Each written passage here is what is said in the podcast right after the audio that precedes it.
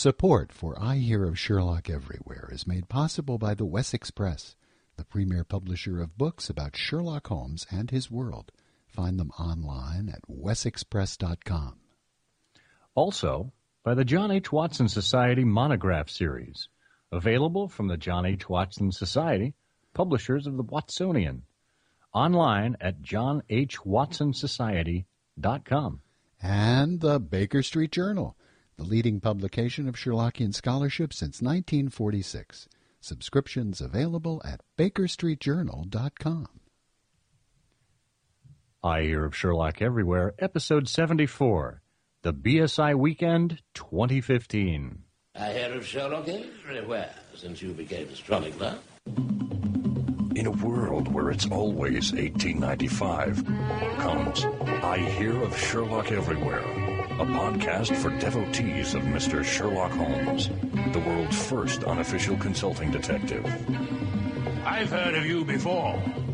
You're Holmes the meddler, Holmes the busybody, Holmes the Scotland Yard jack in office.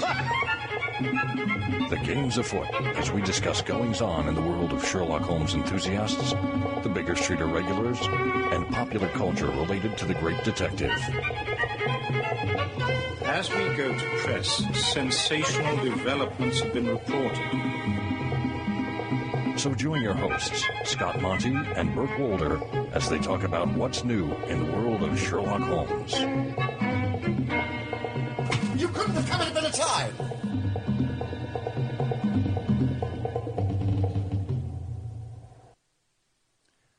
And what a great time it is to be interested in Sherlock Holmes. Hello, this is Scott Monty from I Hear of Sherlock Everywhere, the first podcast for Sherlock Holmes devotees where it's always 1895. And goodbye from Burt Wolder. Well, we're a little late, folks, so we've got to go, but the next episode will be even better than this. so soon, so, So soon, so soon. Well, you know, if we had more sponsors, we can just have the intro and then the outro and be done. That's true. That's true. And we do have three, count them three sponsors this time. Uh, you heard a new one added in there uh, for just this episode. So listen closely a little later on, and we'll tell you all about the John H. Watson Society manuscript series. I feel No, like excuse me, monograph series. monograph series. I feel like Larry must have felt on the day Curly arrived. Oh, you know, you always struck me more as a Curly Joe DeRita kind of guy. Oh, well, I liked Curly Joe DeRita, but uh, were you a big Stooge fan? I was. I was. As a matter of fact, there was uh, a uh, an interaction between a couple of Sherlockian uh, friends today on Facebook. It's been interesting watching uh, Sherlockians over the past year get involved in social networks, uh, mostly Facebook, some on LinkedIn. Um, but it's it's fun seeing the other sides of their lives, which we don't always get to do, especially when we're at big weekend gatherings like the Baker Street Irregulars Weekend, which we're here to talk about. But um, the interaction I saw, and I hope they don't mind me saying this, I believe it was a a public thread, uh, was between David Morrill, uh, who for many years was Sir Hugo on the Hounds, and he joined us here on episodes 21 and 22 to talk about uh, Sherlock Holmes in the movies, uh, and uh, Vincent Wright, who is a, a great Sherlockian from Indianapolis, uh, and who was a co-presenter at um, uh, Scintillations. Uh, Of science. Yeah. this uh, yeah scintillation of scions uh, seven i believe down in maryland last year well david started off today by posting on facebook someone asked if i was interested in powerball not at my age i said uh, to which uh, vincent responded you could finally pay for the trip to viagra falls at which point I chimed in, Viagra Falls! Slowly I turned. And then Vincent chimed in, inch by. Oh, never mind. David said, It's nice to have friends who can hit my curveballs out of the park. I like that. Now, wasn't that Abbott and Costello though? That wasn't the. Well, they used it later on, but it was it was originated. Origin- it was a vaudeville routine, but it was originated by the Stooges. Ah, and it was it was Moe, Larry, and Curly uh, in the 1930s that uh, originated that one. Niagara Falls. It's an odd thing, isn't it? I find that um, being uh, having an uh, recognizing the appeal of the Three Stooges is more a guy thing than a gal thing. Oh yeah, oh yeah.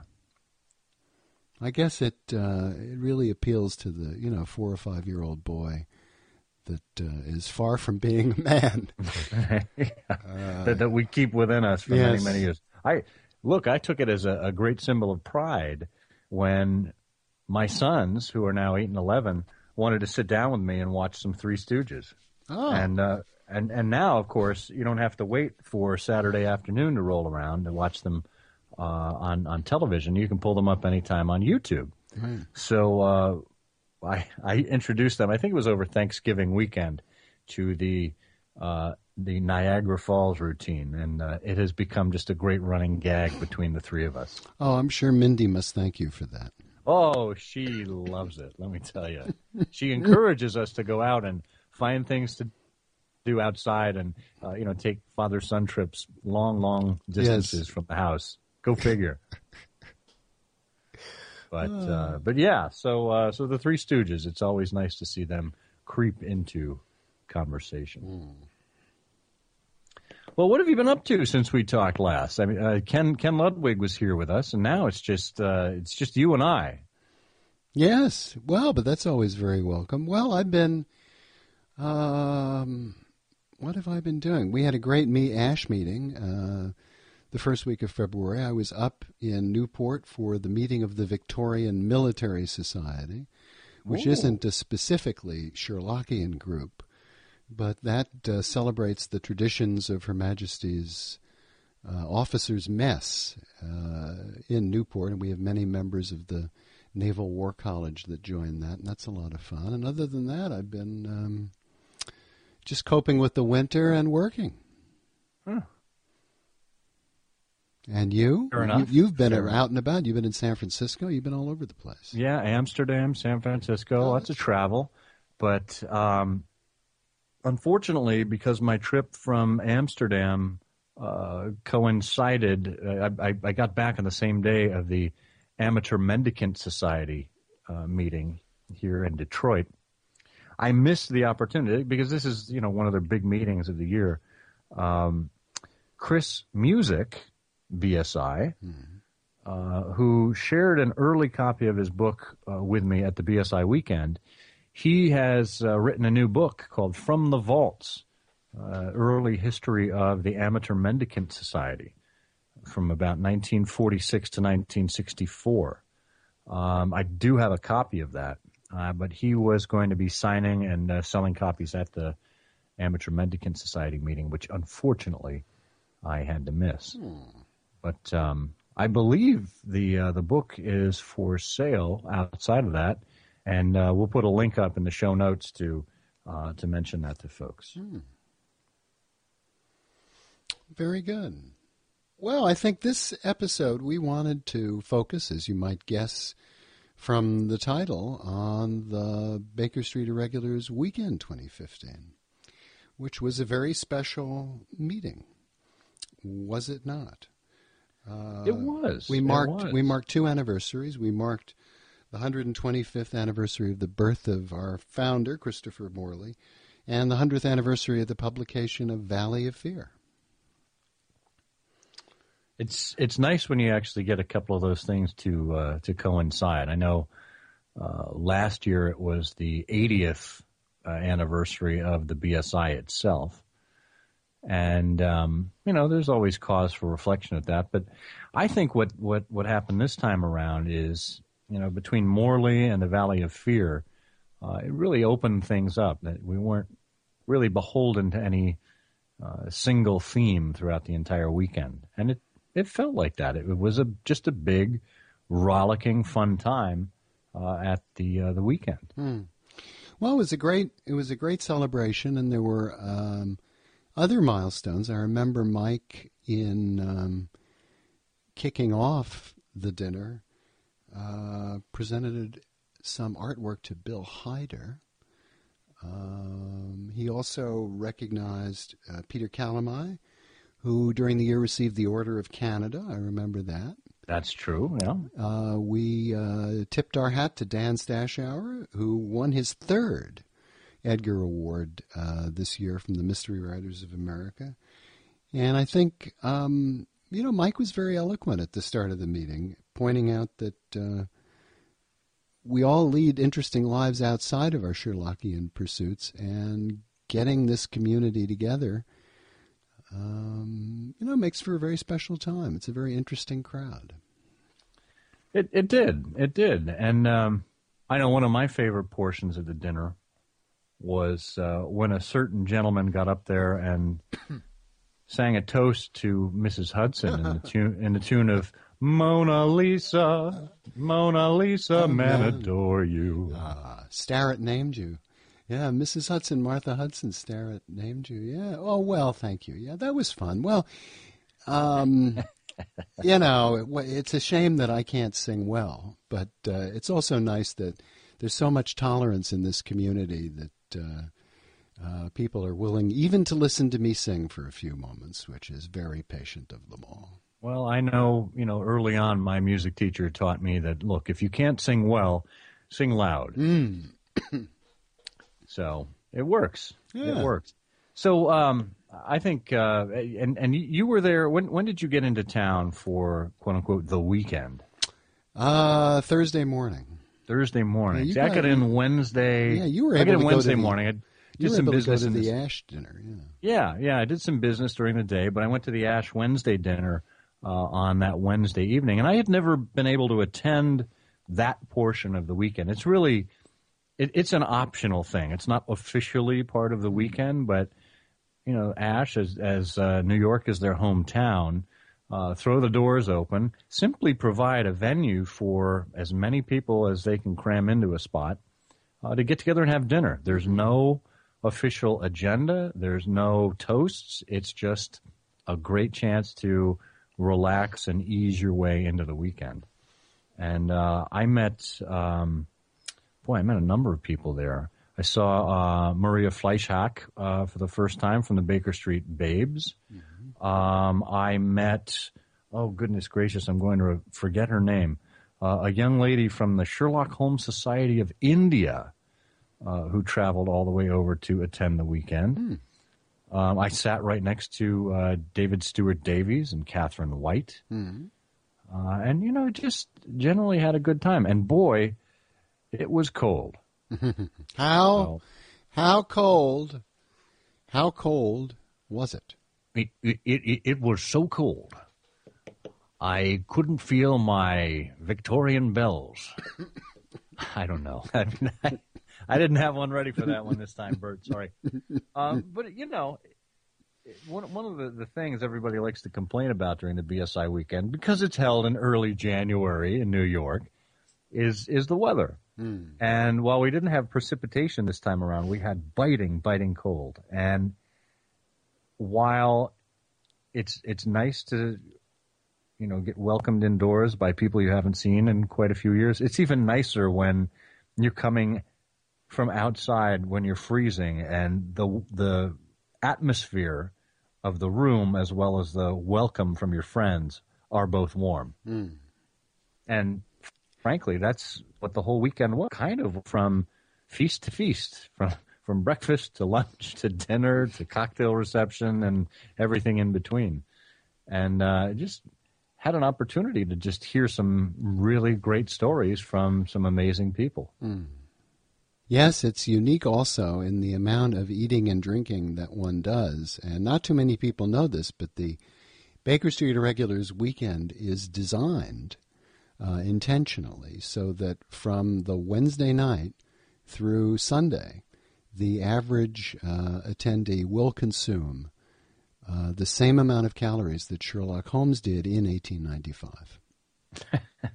I thought you were going to say over the course of his 30 year career. Nearly. Nearly, yes. Nearly. Well, um, I, I know one of the things that I look forward to, and it, there there are lots of different traditions that happen uh, throughout the course of the day on Thursday. Uh, there's the lunch of the Sacred Six. Uh, there is uh, uh, the the annual uh, lunch of steel to celebrate Frederick Dorr Steele. In the evening, people kind of go off and do their own things. I know there's some folks that have for years have gone to Ollie's Noodle House. There's other- others that have gone to uh, Pete's Tavern, kind of an O. Henry celebration. But um, but you've been hosting this little gathering uh, on behalf of or in memory of Freddie Dorr Steele for was it 12 years now? Yeah, it's hard to believe. and we we changed the venue this time. Oh, we did. Yeah, for you, it's always been at the Players, but the Players has ceased food service sadly. So we now have a new locale at, at Salmagundi Club, which is uh, one of the oldest American art clubs. It's actually older than the Players. The Players Wow. um, was founded in 1883, which must mean it was lost at around 1882. Um, but the Salmagundi goes back to the 1870s, uh, all the way down there at Fifth Avenue and 12th Street. And the va- the wonderful thing about connecting with Salmagundi is that Steele was a member there. He lived around the corner, and his scrapbooks are there Oh. in um, a magazine for book lovers called The Colophon in 1939, among other things. He recounted his history. And when he came to New York, he would basically collect from the magazines examples of the great illustrators that he admired. And it grew to a massive collection that is still with us at Salmagundi Club. And it's absolutely amazing. We were lucky enough to go up to the library and see those scrapbooks, uh, and you get to see everything that caught his eye, and it's amazing stuff that's preserved there. Absolutely amazing. Maxfield Parrish, I mean, the people that that you would recognize: Charles Dana Gibson, the great names, but also uh, people like Frederick Dielman, who is less well remembered, and so on. And it's immense. There must be two dozen huge um, books there, so that was a real treat. Yeah. So before we, we get into some of the conversations um, from the Lunch of Steel, how did you go about deciding to honor Frederick Dorr Steele? I mean, of, of all people, you know, we've got uh, we've got lunches dedicated to William Gillette and Mike Croft and all sorts of folks around. uh, You know, as you go through Scions around the country, what what led you to pick Frederick Dorr Steele? Well, there were sort of two things that were going on. One was I was very interested in bringing back the Three Hours for Lunch Club, which was one of the two societies, as Terry Hunt described in his paper about Christopher Morley at the BSI dinner, that led to the formation of the Baker Street Irregulars, the other being the Grillparzer Sitten Polizeiverein, um, among the clubs that Chris Morley um, founded throughout his lifetime. But the Three Hours for Lunch Club is always something uh, special in that it's a bit like you described the Ash dinner. It's a, a no- was a no agenda group with clubbable, interesting people who were capable of talking um, knowledgeably about Sherlock Holmes, but also about many other things. And um, originally, it started as an opportunity just for me to meet my New England friends.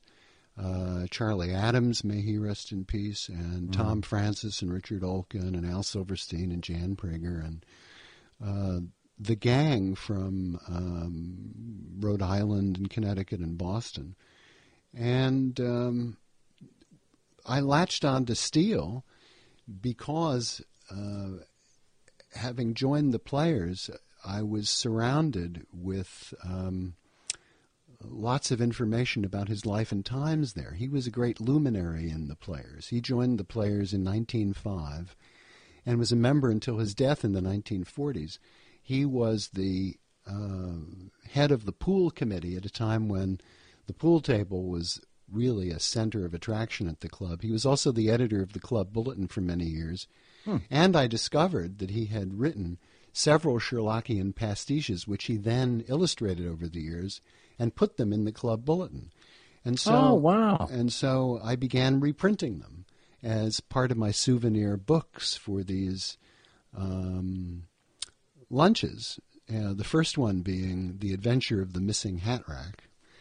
Um, and I've just kept finding more and more Steele things. You know, this memoir, his memoir that was in his reminiscence that was in the New Yorker, his memoir that was in Colophon, um, his fir- his letter describing his first meeting with Sherlock Holmes, his pastiches, his other interests, um, and it just sort of grew from there.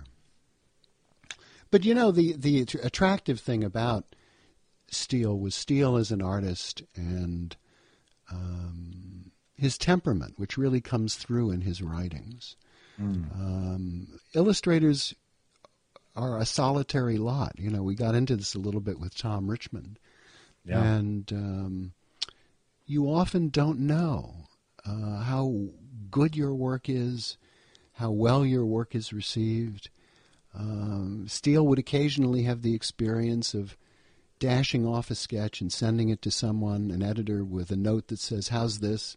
And the editor says, That's perfect. Don't do any more work on it. I'm buying it. I'm going to print it. And he would be astonished. And then he would work and he would work and he would work on something and it would come back for corrections. And he would illustrate the work of artists. And uh, some he had a great affinity with who were complimentary about how he brought their scenes and characters to life. Others were less so. In fact, one of his great disappointments was when he was in England and met Conan Doyle. Um, and Conan Doyle uh, kicked off his part of the conversation by telling Steele of another great artist, Cyrus Cuneo, who, in Conan Doyle's opinion, did the best job that's ever been done on any illustration for uh, anything that Conan Doyle wrote. And that was those little things, you know, were were felt very deeply yeah. by by Freddie Steele, and so uh, I, I, developed a great sense of his personality, and uh, just sort of led from there. I found him very attractive as a character. Well, it's a it's a nice tradition, and in case uh, folks who uh, you know are joining this podcast early in their Sherlockian uh, interests. Uh, Frederick Dorr Steele, in our circles, is most widely known for his illustrations for uh, particularly uh, the return of Sherlock Holmes and beyond uh, in the Collier's uh, magazine as Sherlock Holmes came overseas to the United States.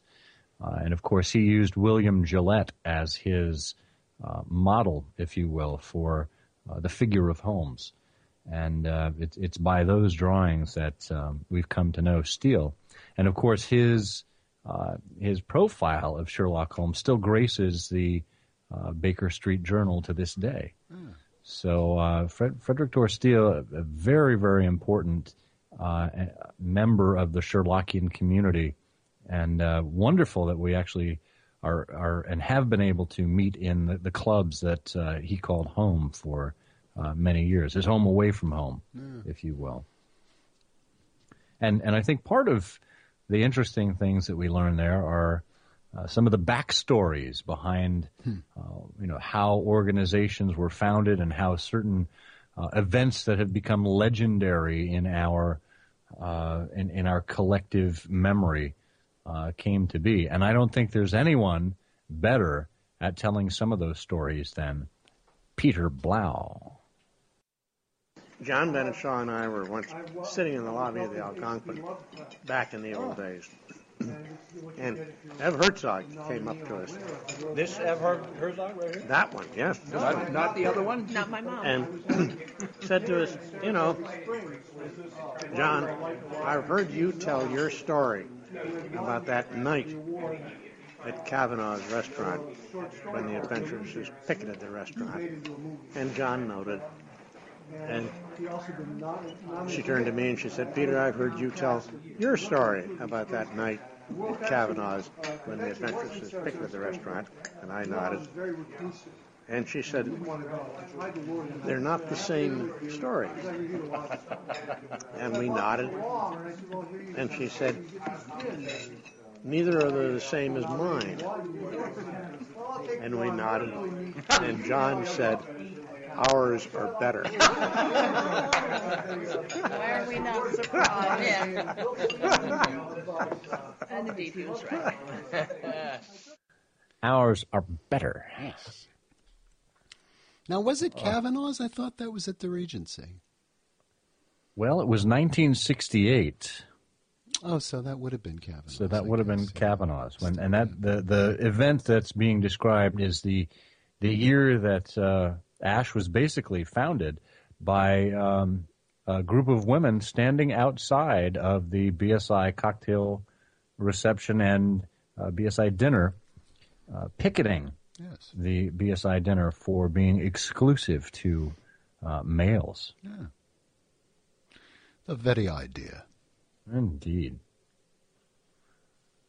But I think we we um, we kind of went off script with Peter a little later on, and um, Al Silverstein is a uh, also a regular attendee of the Lunch of Steel. He comes down from Rhode Island, and Peter was telling a story uh, about sitting in the lobby of the was it the Algonquin Yes. at the time. Yes. This is back when the Algonquin before the Algonquin was taken over by uh, some of the hotel chains, and when you could just sit in the lobby and chairs were scattered all over, and there were tables there with these great brass uh, bells on them that you would ring for service, uh, and they would be glad to keep serving you all night long. And I don't think even in those days that beverages were inexpensive uh, at the Algonquin uh, as served in the lobby. But uh, Peter decided to tell one of these after hours uh, stories about his interaction with with Al. Bloody Mary. This goes in the three hours for lunch club file. It isn't a three-hour story, is it? No, no, no. It's a five-hour story, not the three-hour. Ah, Al Silverstein has just arrived. Bravo. well, that's a good. That's a good three-hour paper. That's a good story. That's a good story. And many, many years ago, Al and I were seated across the table from each other at the end of that U-shaped table at Cavanagh's, far below the salt. And that was the year that Al had laryngitis. And year of the blessing, and the, and the crowd applauded. And and this is so long ago that we were able to communicate with each other. Notes passed across the table. You mean you didn't dancing text? men. Dancing men. Well, the dinner was over, and I hope you still have those for the archive. no, no, no. The, wait, the waiters at Cavanagh said, I'm here. know anything else? No, they were going to do it with the code, a t- tub, but it took. we 14 returned minutes. to the Algonquin. Some of us, well, actually more than some of us, because it started. There would just be two or three of us who'd come back to the Algonquin Act. John Bennett Shaw and John Crotty and I, and wait for the ladies to come back from the theater or something like that. But as with every Sherlockian event, more and more people came. And that year, there were about a dozen people sitting at a long table in the lobby of the Algonquin. And the waiter came around with a bill with a round of drinks, which I signed. Oh, no. And and Al leaned across the table and and whispered loudly,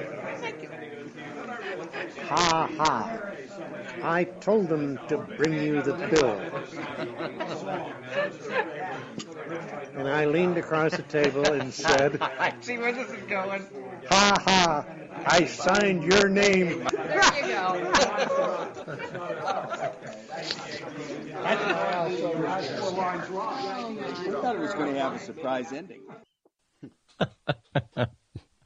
Oh, I love that story. Hmm. Ha ha. Very funny. Uh, but you know, I mean, that's that's a great example of just some of the um, the things that happen when you're in the company of these people. That there's no way of capturing it otherwise. There, there's no way to kind of bottle that up and remember it. There's no way to document it in uh, our, our written history. This is part of being uh, a member of a, of a social organization uh, that takes great pride in storytelling and uh, witty banter and uh, and back and forth. Well, it's true, and it's it's part of you know you're right when you use the word social to describe it, and you frequently said that the Baker Street Irregulars were your and the Sherlockian community was your first social network. Yeah. But there's been a lot of research. There's a fellow who um, uh, whose name escapes me, but who has um, devoted the last few years to to understanding the characteristics of what are called blue zones around the world Italy, Japan, the United States, other places. There are sections of geography where people seem to lead longer, happier, healthier lives.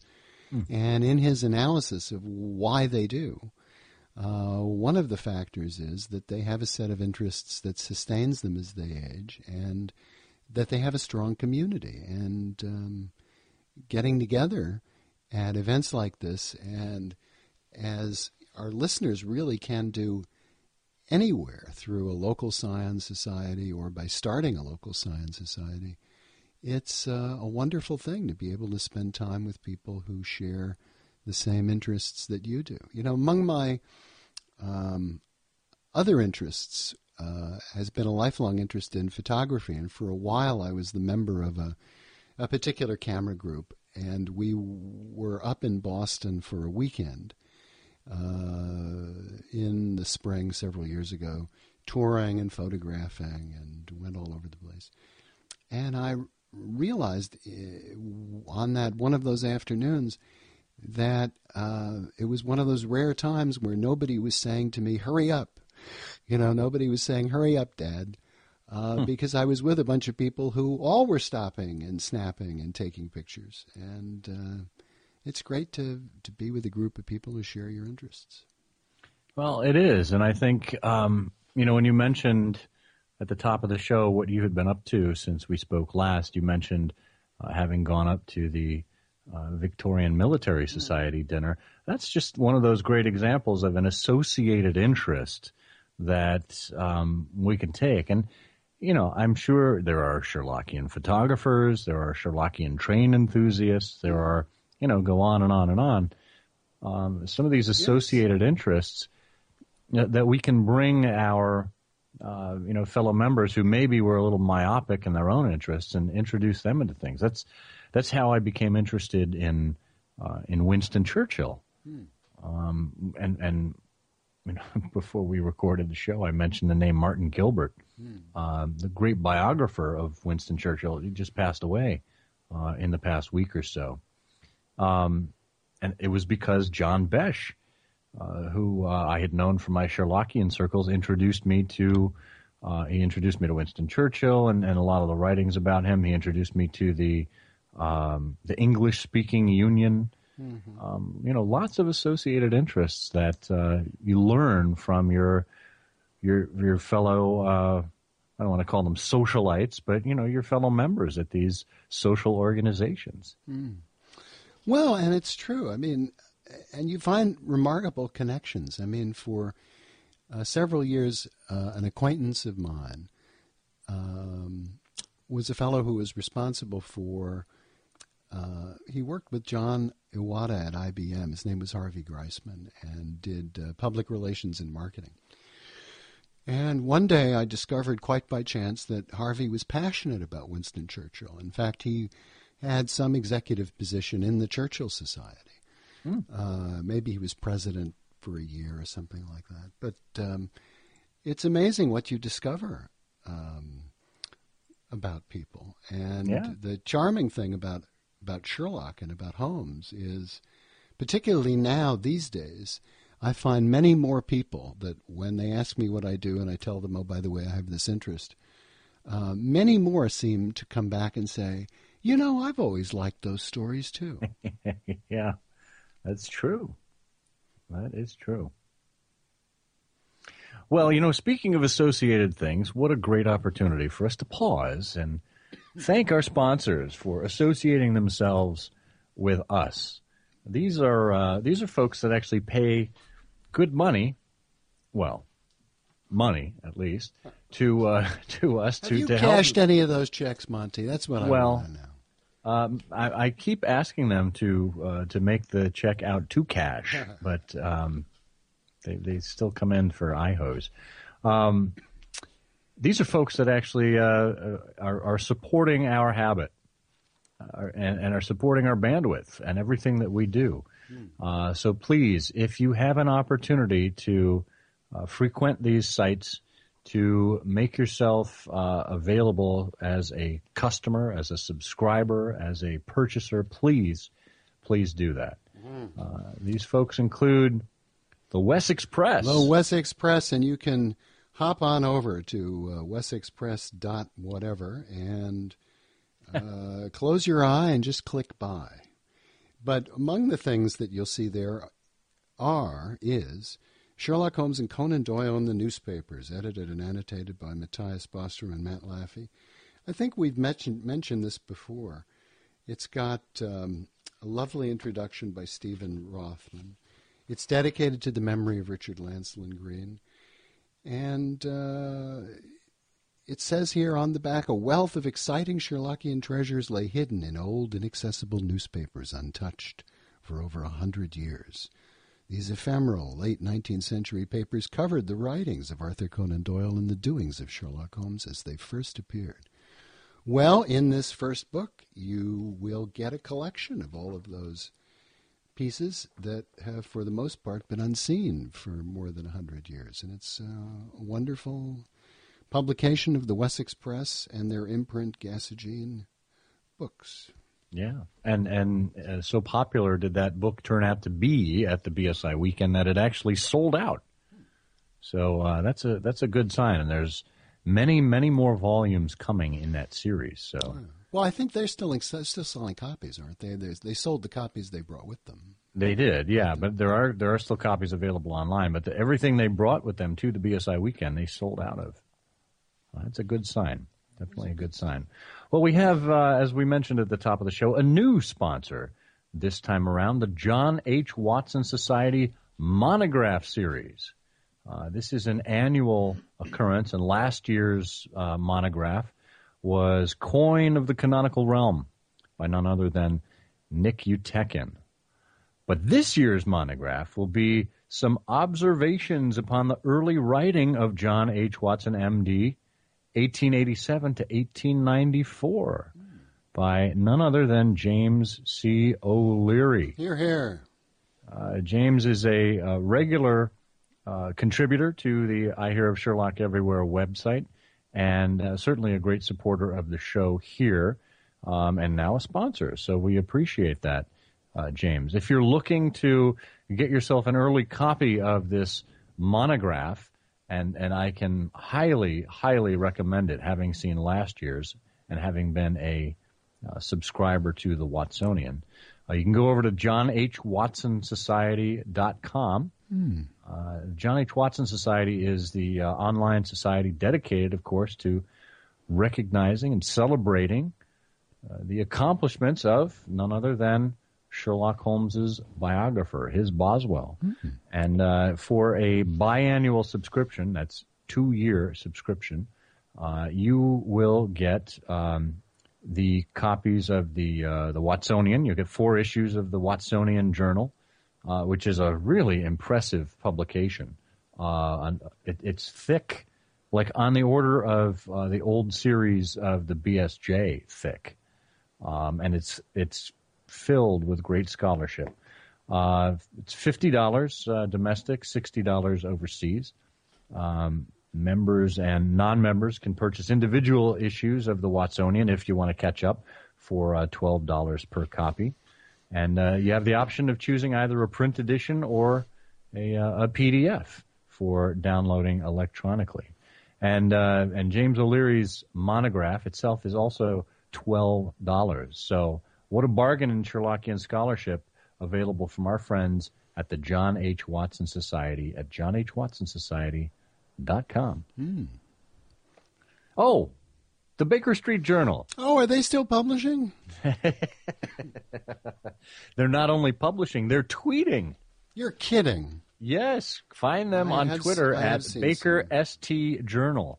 Baker ST Journal on Twitter. It, it's a, I think Steve Rothman, uh, as the uh, the editor of the the publication and as the uh, editor of the tweets, uh, does a remarkable job with uh, the Journal. It's a it's a fun Twitter account to follow, and of course, it's a must-have for any Sherlockian who calls him or herself a Sherlockian. Uh, annual subscriptions are open for 2015. Get your subscription in now at BakerStreetJournal.com, and of course the uh, the the uh, Christmas annual is included. So you get four issues plus the Christmas annual, um, and it is. I think they actually mentioned the uh, who the uh, Christmas annual is uh, about this this year. None other than Nicholas Meyer and the seven percent solution. Mm. We're celebrating 40 years of the 7% solution. I guess 2015 is the year that falls in between the 40th anniversary of the book, which was published in 1974, and the movie, which uh, hit the theaters in 1976. So, what a great way to split the infinitive and celebrate the 7% Solution's 40th anniversary uh, as part of the Christmas annual. But get your subscription in now to the Baker Street Journal because that's the only way to get that Christmas annual. Yeah, and um, for those of you who um, I hope are few in number who've never seen or looked at the Baker Street Journal, it really is worth it. One of the customs is uh, of the community here is to recognize um, in most years an article from the Baker Street Journal is worthy of special merit. And the author of that um, article is uh, given a special prize called the Morley Montgomery Award, uh, named after Christopher Morley and James Montgomery, an early irregular. And this year, the award, the Morley Montgomery Award, went to our friend Tim Greer. For, That's right. For his article in the autumn 2014 Baker Street Journal, Murger in Baker Street. Now, I didn't always thought it was Merguet, Henri Merguet, but he wrote a. It's a magnificent um, paper. You know, Tim points out that uh, in Study in Scarlet, Watson uh, in the fifth chapter is skipping over the pages of Henri Murger's Vie de Bohème, which uh, is a collection of stories about artists and writers in 1840 Paris, and among other things, it led to Puccini's uh, opera La Bohème. But it's a magnificent article, um, all about the bohemian nature of Holmes, Watson, and even Irene Adler, and how it fits into that world. And it's just beautifully written. And so, if you appreciate things like that, that's what awaits you in the Baker Street Journal. Yeah, that's a that's a good call, and and of course that was actually part of the BSI weekend as well. You know, Yeah. the Baker Street Journal uh, hosts the Morley Montgomery Award reception uh, right before the uh, the uh, distinguished speaker lecture, and uh, it's a great opportunity for anyone who writes for the journal to show up and uh, enjoy uh, open bar on behalf of the journal Hmm. and meet the other writers. So, you know, if you needed uh, more incentive to actually write for this publication, uh, I don't think we could give you better. And, you know, as I'm looking at the Baker Street Journal uh, Twitter uh, handle right now, Twitter account, um, it looks like today, February 12th, 2015, marks the 25th year, 25th anniversary of the death of Julian Wolff. Oh, my goodness. Yeah, 25 years ago tonight. Hmm. May he rest in peace. Uh, indeed, indeed. Julian, of course, uh, longtime head of the BSI and editor of the Baker Street Journal. So part of our collective uh, interest and history here at I Hear of Sherlock Everywhere. Hmm. Well, we had other uh, other occurrences during the BSI weekend that are worthy of note, did we not? We did. One of the lovely things um, at the dinner was a terrific presentation by David Stuart Davies. And um, David uh, is just a supremely talented uh, in in so many areas. Uh, playwright, an author, an actor. Um, and for those of you who are fans of uh, British comedy and may remember the names Spike Milligan and Harry Secombe and Peter Sellers and may remember the Goon Show, he Huh. put on a very goonish um, uh, Baker Street play all by his lonesome, doing all the voices. and uh, we did not want to play the entire thing for you, but just to give you a taste of it, here is a minute and a half of David Stuart Davies. Now, Mike Whelan gave us permission for this when we interviewed him, as you remember, um, in an earlier episode. Episode 71. Yep, episode 71. We asked Mike if we could share a little of David Stuart Davies. Here is a minute and a half of David's presentation, which is all about, not to give it all away, but it's all about a mysterious group called the Four M's who um, are working to end the life of Sherlock Holmes. And here's a little excerpt from that. I think someone is trying to kill you. What makes you say that? Well, the gunshot from across the road this morning that smashed your bust of Lady Gaga. that exploding aspidistra that came in the post. The deadly spider that crept out of your tobacco pouch and was consumed in your meerschaum. And that letter that arrived after lunch saying, We are going to kill you. Signed the Syndicate of Four. Just coincidence. Aha! I deduce we have a visitor. Watson, make yourself scarce. I suspect I'm about to encounter a fiend. Oh, I'll crawl into my usual hiding place. Oh, I can't. The coal scuttle is full. Just go to the pub. Oh, very well. Once Watson has made his way to the Horse and Spittoon, Holmes's visitor enters. Ah, Professor Moriarty. Ah, Mr. Holmes. You have far less frontal nose hair than I expected. Oh, Mrs. Hudson is a dab hand with the clippers. Oh, I've always wanted a dab hand. I have a glove that would fit it perfectly. Aha, Mr. Holmes. It is dangerous. Uh, always entertaining. And if you're interested in viewing that in its entirety, uh, we do have a video version that we will include uh, on the website as part of the show notes. We'll embed the video there for you to uh, to watch. But David, uh, David's a great deal of fun every every time.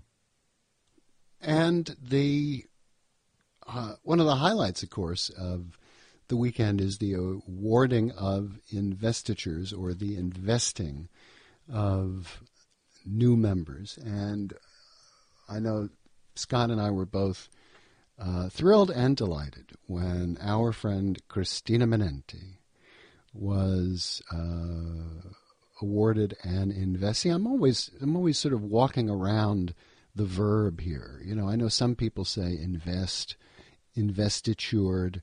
Uh, Oh. But she was uh, form- Don't don't let Susan Rice ever catch you using investiture as a verb. She Oh, will no. skin you alive. Well, I would no more do that than suggest to Nero Wolfe that imply and infer were synonymous.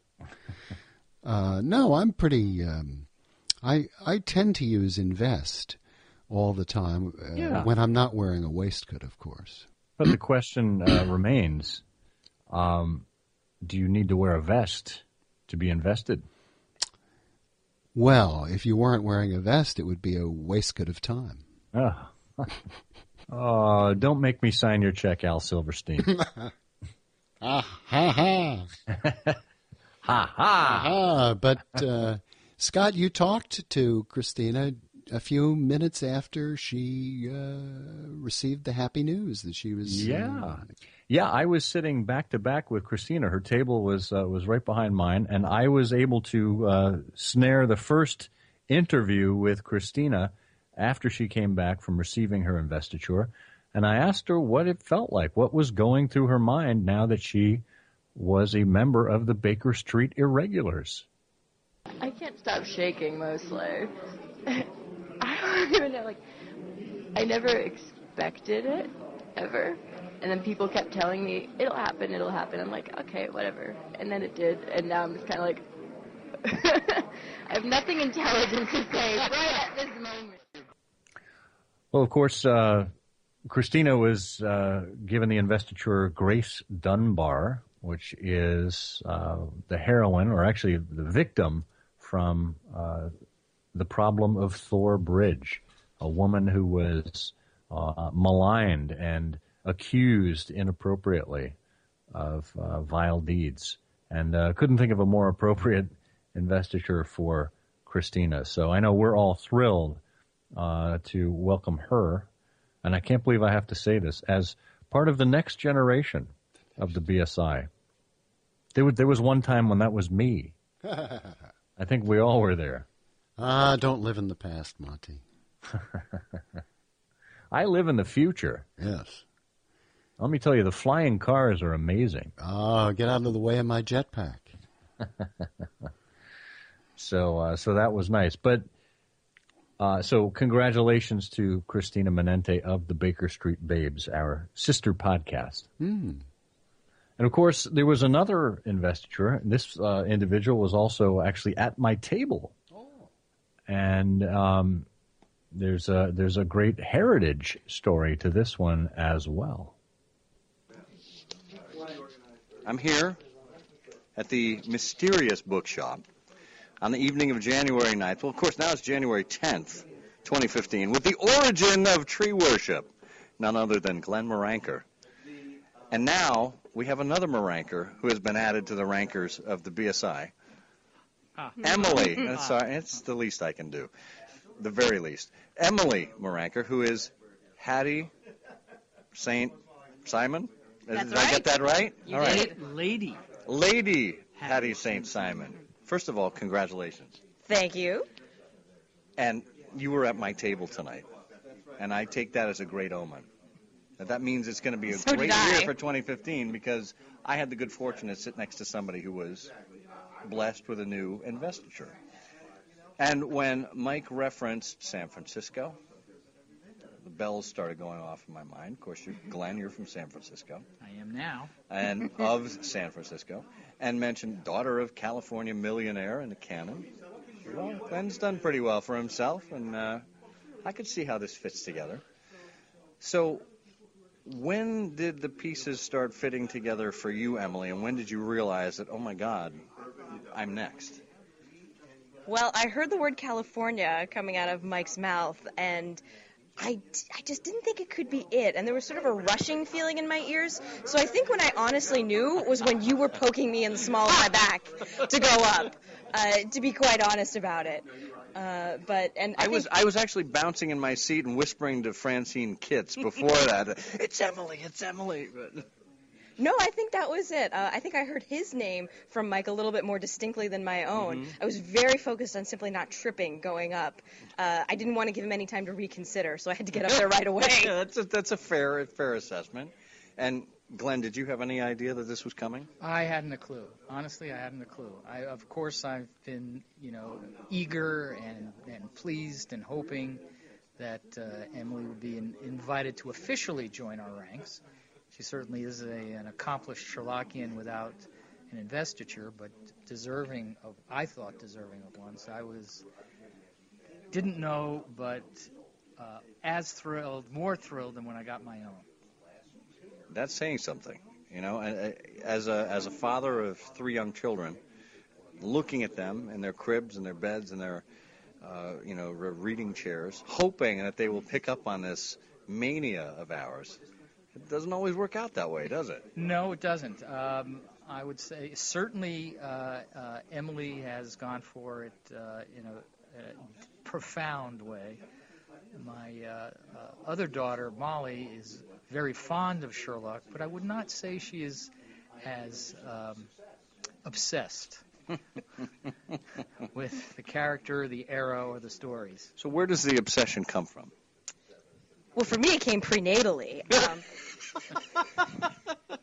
It was a, it was an infusion, you know. It was a, Uh, it was genetic and blood and all that. It certainly was, but uh, so it did literally infuse the house in which I grew up. Uh, very literally, it, it decks the walls and the bookshelves and the T-shirts and the ornaments on the Christmas tree and the quotes on the Christmas cards and the coasters on the table. And the strange people that come to visit. And all the people who come to visit, or all the times that Dad disappears, most notably every January when I have to go back to school from Christmas break.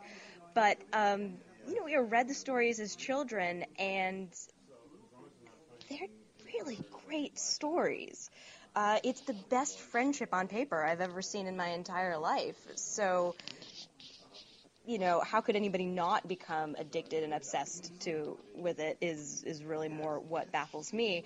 And then, I mean, if if there was ever a last nail in the proverbial mysterious coffin, there, I think it was as soon as I began meeting other Sherlockians.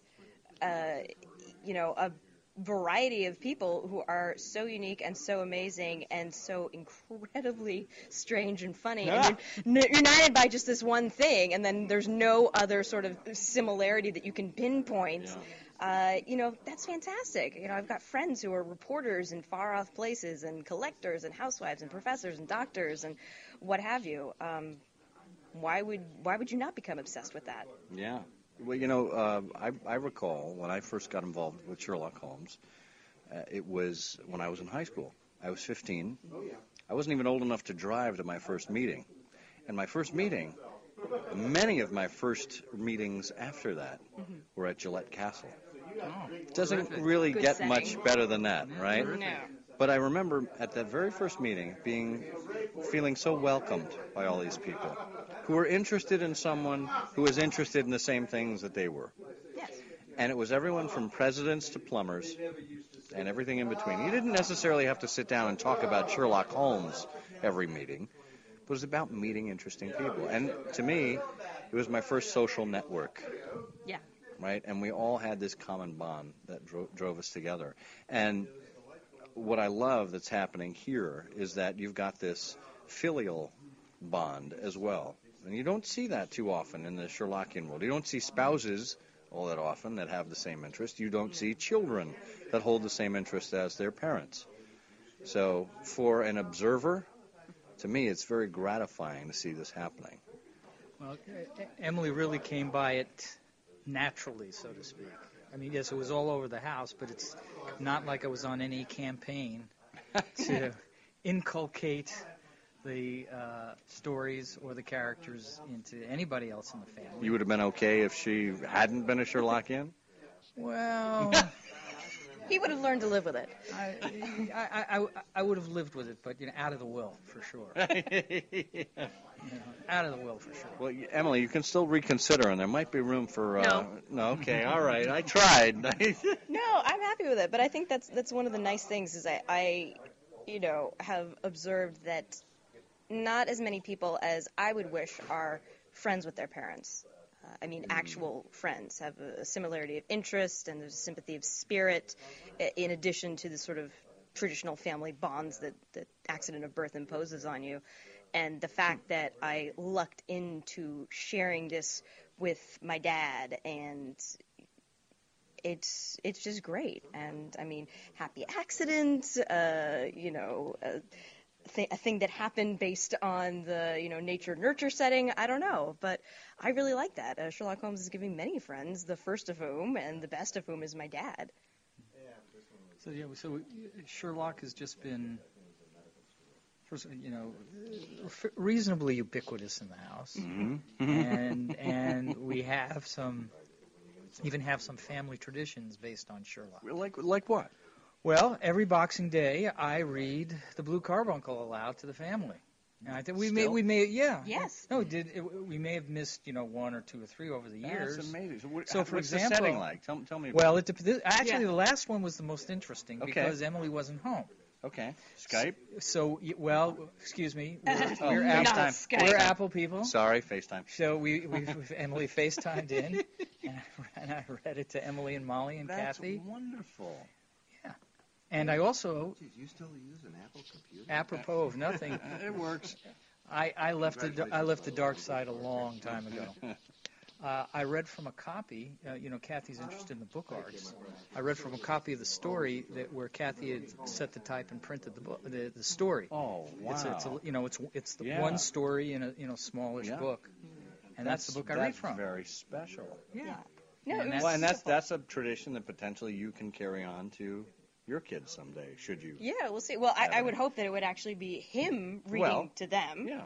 Uh, you know, little little Sherlock and little Mycroft. But um, Oh, we've already planned it out. I love it. I love it. well, maybe not that far. But it was great, and it was actually nice because this was the first uh, holiday season that I spent away from my parents, not away from Hmm. home necessarily. But away from them and uh, having the happy technology to make sure that we didn't miss the annual reading Amazing. Uh, was fantastic. That's really special. Yeah. So, like I say, this past this past Boxing Day was more interesting than most. Yeah. well, um, let me be one of the first to say, well, probably the first to say, because this is a really horrible pun. Brace yourself. I can I can see your your your yes, there you go. Your feet are steady. The apple doesn't far, fall too far from the origin of tree worship. There you, oh, oh, oh no. I got apple in Oh, there no. too. Hey, yeah, that's uh, what, like a triple very entendre. talented. Really, really bad. Really bad on every level. Congratulations to both of you. Scott. I forgot that was like a mini Oprah episode. Ah, very nice. Yeah, yeah. I, you know, it's not often you get to see the the dual generation of Sherlockians like that. Usually, um, this this mania is contained to one generation, and try as we might, parents uh, have a difficult time getting their kids into it. And uh, I was at Glenn's house not too long ago, and he's got one of the most amazing collections you will ever see. And some of his uh, manuscripts, yes, it's plural, and his his original Sidney Paget artwork were not there because they are actually on loan to the Sherlock Holmes exhibition at the Museum of London. But I asked Glenn, and in spending time in his library, what is your favorite piece in this entire collection, written or art?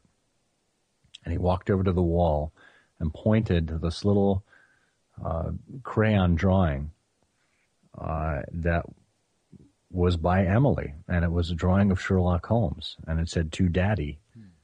And I think it was Daddy spelled with only one D in the middle.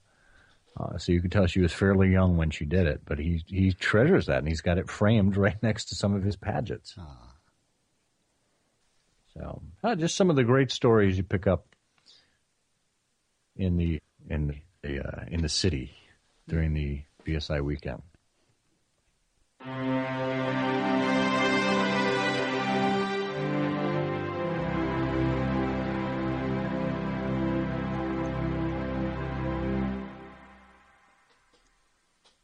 Well, that can mean only one thing.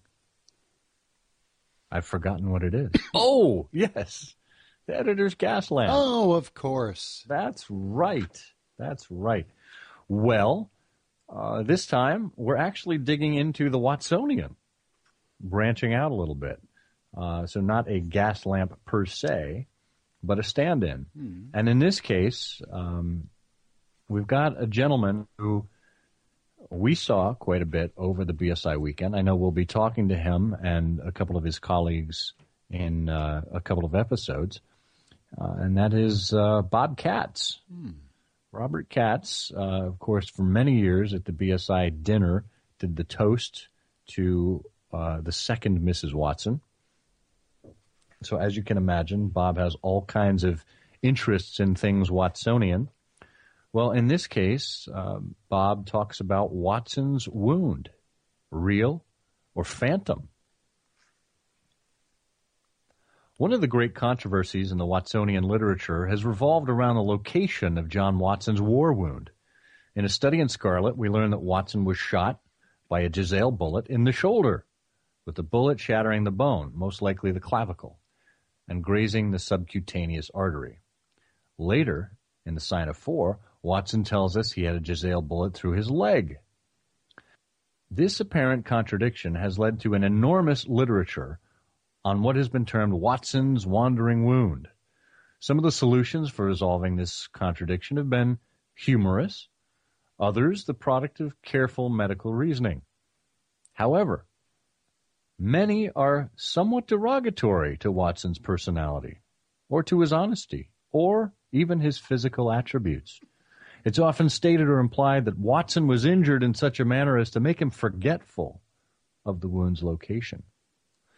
Another suggestion can be made about the true nature of Watson's injury. It is one that, far from inspiring ridicule of Watson, actually increases our respect for Watson's character. The region of the subclavian artery is one of the most anatomically complex in the human body.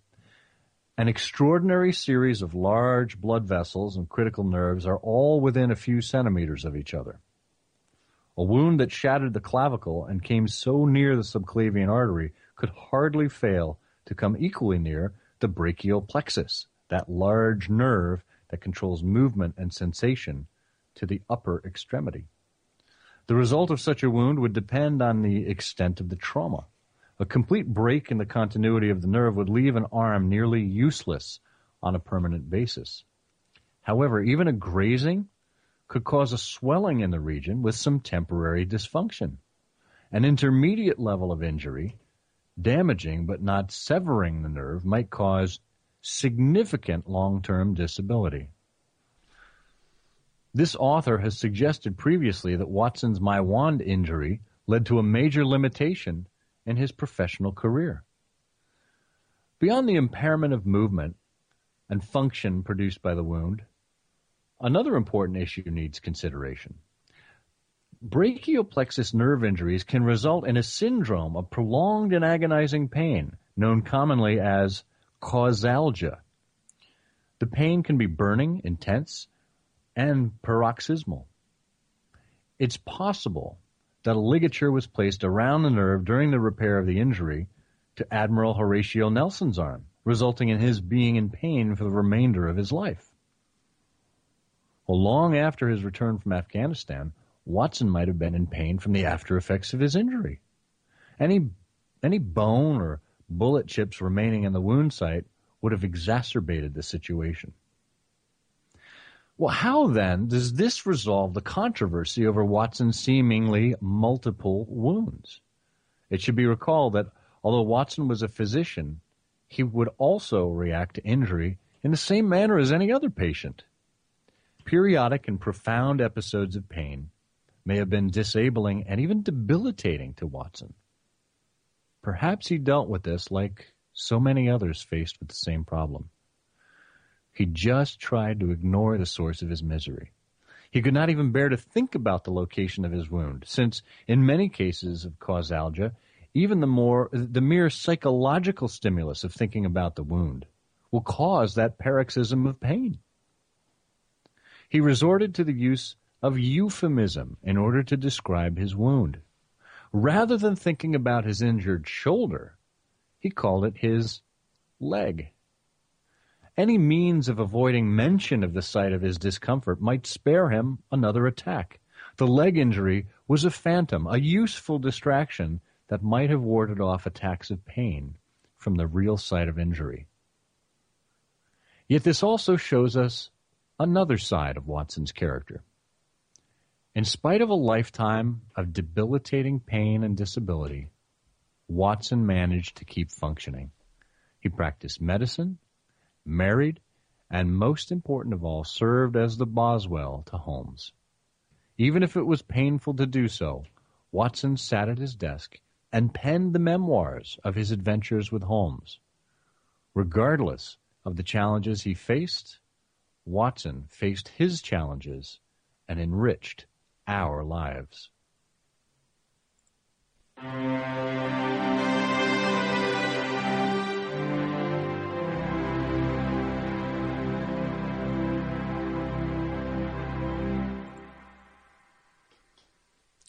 What a very nice article and bravely read um, paroxysm, clavicle, brachios. Uh, what's it?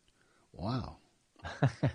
well, it helps having a bit of a medical background, although it was many years ago. Mm. So, and of course, Bob uh, is a retired pathologist. Yes, so, he is. Uh, really, really well done on his part in terms of uh, deciphering what the cause of that misstatement might actually be. Hmm. So, well, uh, just a couple of notes here as we wrap up. Uh, don't forget that uh, I Hear of Sherlock Everywhere is available across any number of platforms that you wish, um, either audio or social. Uh, you can find us as I Hear of Sherlock on Facebook, on Twitter, on Tumblr. Uh, you can catch up with us on iTunes at bit.ly slash I Hear of Sherlock. All lowercase there, bit.ly slash I Hear of Sherlock. That's the place where we need your help. That's the place where if you log into iTunes, please consider leaving us a review. Rate the show, leave a review, tell other people what you think of this zany little get together on a regular basis. Hmm. And call us. You can contact us at 774 221 READ, 774 221 7323, and we leave and play your comment on the show. That is lovely. And of course, email still works. Uh, comment at ihearsherlock.com will certainly reach us. And if you want to keep up on uh, the news in between our monthly shows, which are produced and uh, edited uh, by my colleague over there, and uh, go up every the 15th of every month, you can check us out on sites like Scoopit and Flipboard. Very excited about Flipboard because just this week Flipboard announced that they have enhanced their website. Uh, so you can scroll through the news there rather than flip through.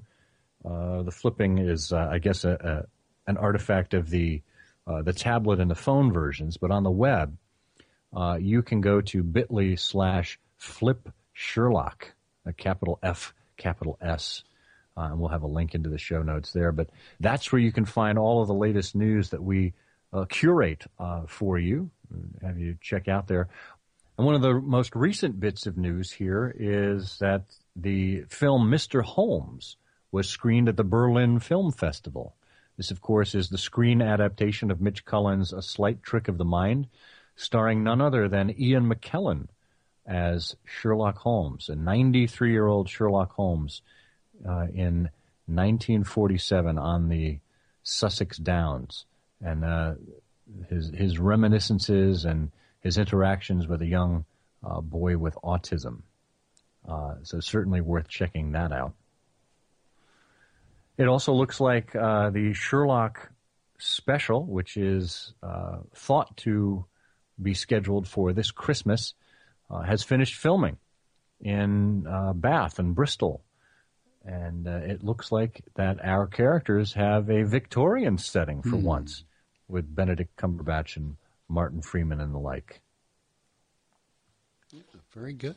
Lots, lot to look forward to. Indeed. And if you have an opportunity to be in London at the end of April, check out Sherlocked, the official Sherlock convention, uh, being uh, sponsored by our friends at Sherlockology. Uh, and they've already announced some of their early guests, which include none other than Mark Gatiss, Benedict Cumberbatch, uh, Sue Vertue, uh, who else? Steven Moffat. So, and they're going to have other uh, announcements uh, about other guests as the weeks roll on. But tickets are already for sale. I believe the um, least expensive ticket is twenty nine pounds. Uh, it goes all the way up to uh, a couple of thousand pounds, I think, for a VIP or platinum level um, ticket. Which that's the ticket you need if you want uh, Benedict Cumberbatch's autograph. He will not be made available to the screaming masses. Uh, but if you want to buy one of those VIP or platinum level tickets, you can guarantee yourself an audience with the Benny. the Benny, oh. So lots of cool stuff there. So check us out over on Flipboard, and of course, uh, consider an email subscription for free to uh, what we've got on on here, uh, and subscribe with the audio. Uh, uh, feed of your choice. We're, of course, on iTunes, but we also have a presence on Stitcher and SoundCloud. So whatever works for you, take a listen. Hmm. Excellent. Well, I suppose that leaves us. We're at the juncture of uh, the point where we always like to say, I'm Scott Monty. Yes, you are Scott Monty, and I'm grateful. I'm a grateful, Burt Wolder, that you're Scott Ah. Monty. I, you know, I, I didn't think you looked like a grateful. You, uh, you certainly don't look like a dead, which is encouraging. But you, you do look like a Bert to me, so that's encouraging. No, Lee, or not an Ernie. That's that's that's good. hey, interesting bit of trivia as we're coming out of the holidays here. Um, Bert and Ernie, which many folks know from Sesame Street, got their names from. Do you know? Oh, I did. Um, I did know that, but I've forgotten. From the cop and the taxi driver in It's a Wonderful Life. Right, right. Bert and Ernie. Well, we are Bert and Ernie, reminding you that the, the game's afoot. Afoot. You know, I'm afraid that in the pleasure of this conversation, I am neglecting business of importance, which awaits me elsewhere. Thank you for listening. Please be sure to join us again for the next episode of I Hear of Sherlock Everywhere, the first podcast dedicated to Sherlock Holmes. Goodbye, and good luck, and believe me to be, my dear fellow, very sincerely yours, Sherlock Holmes.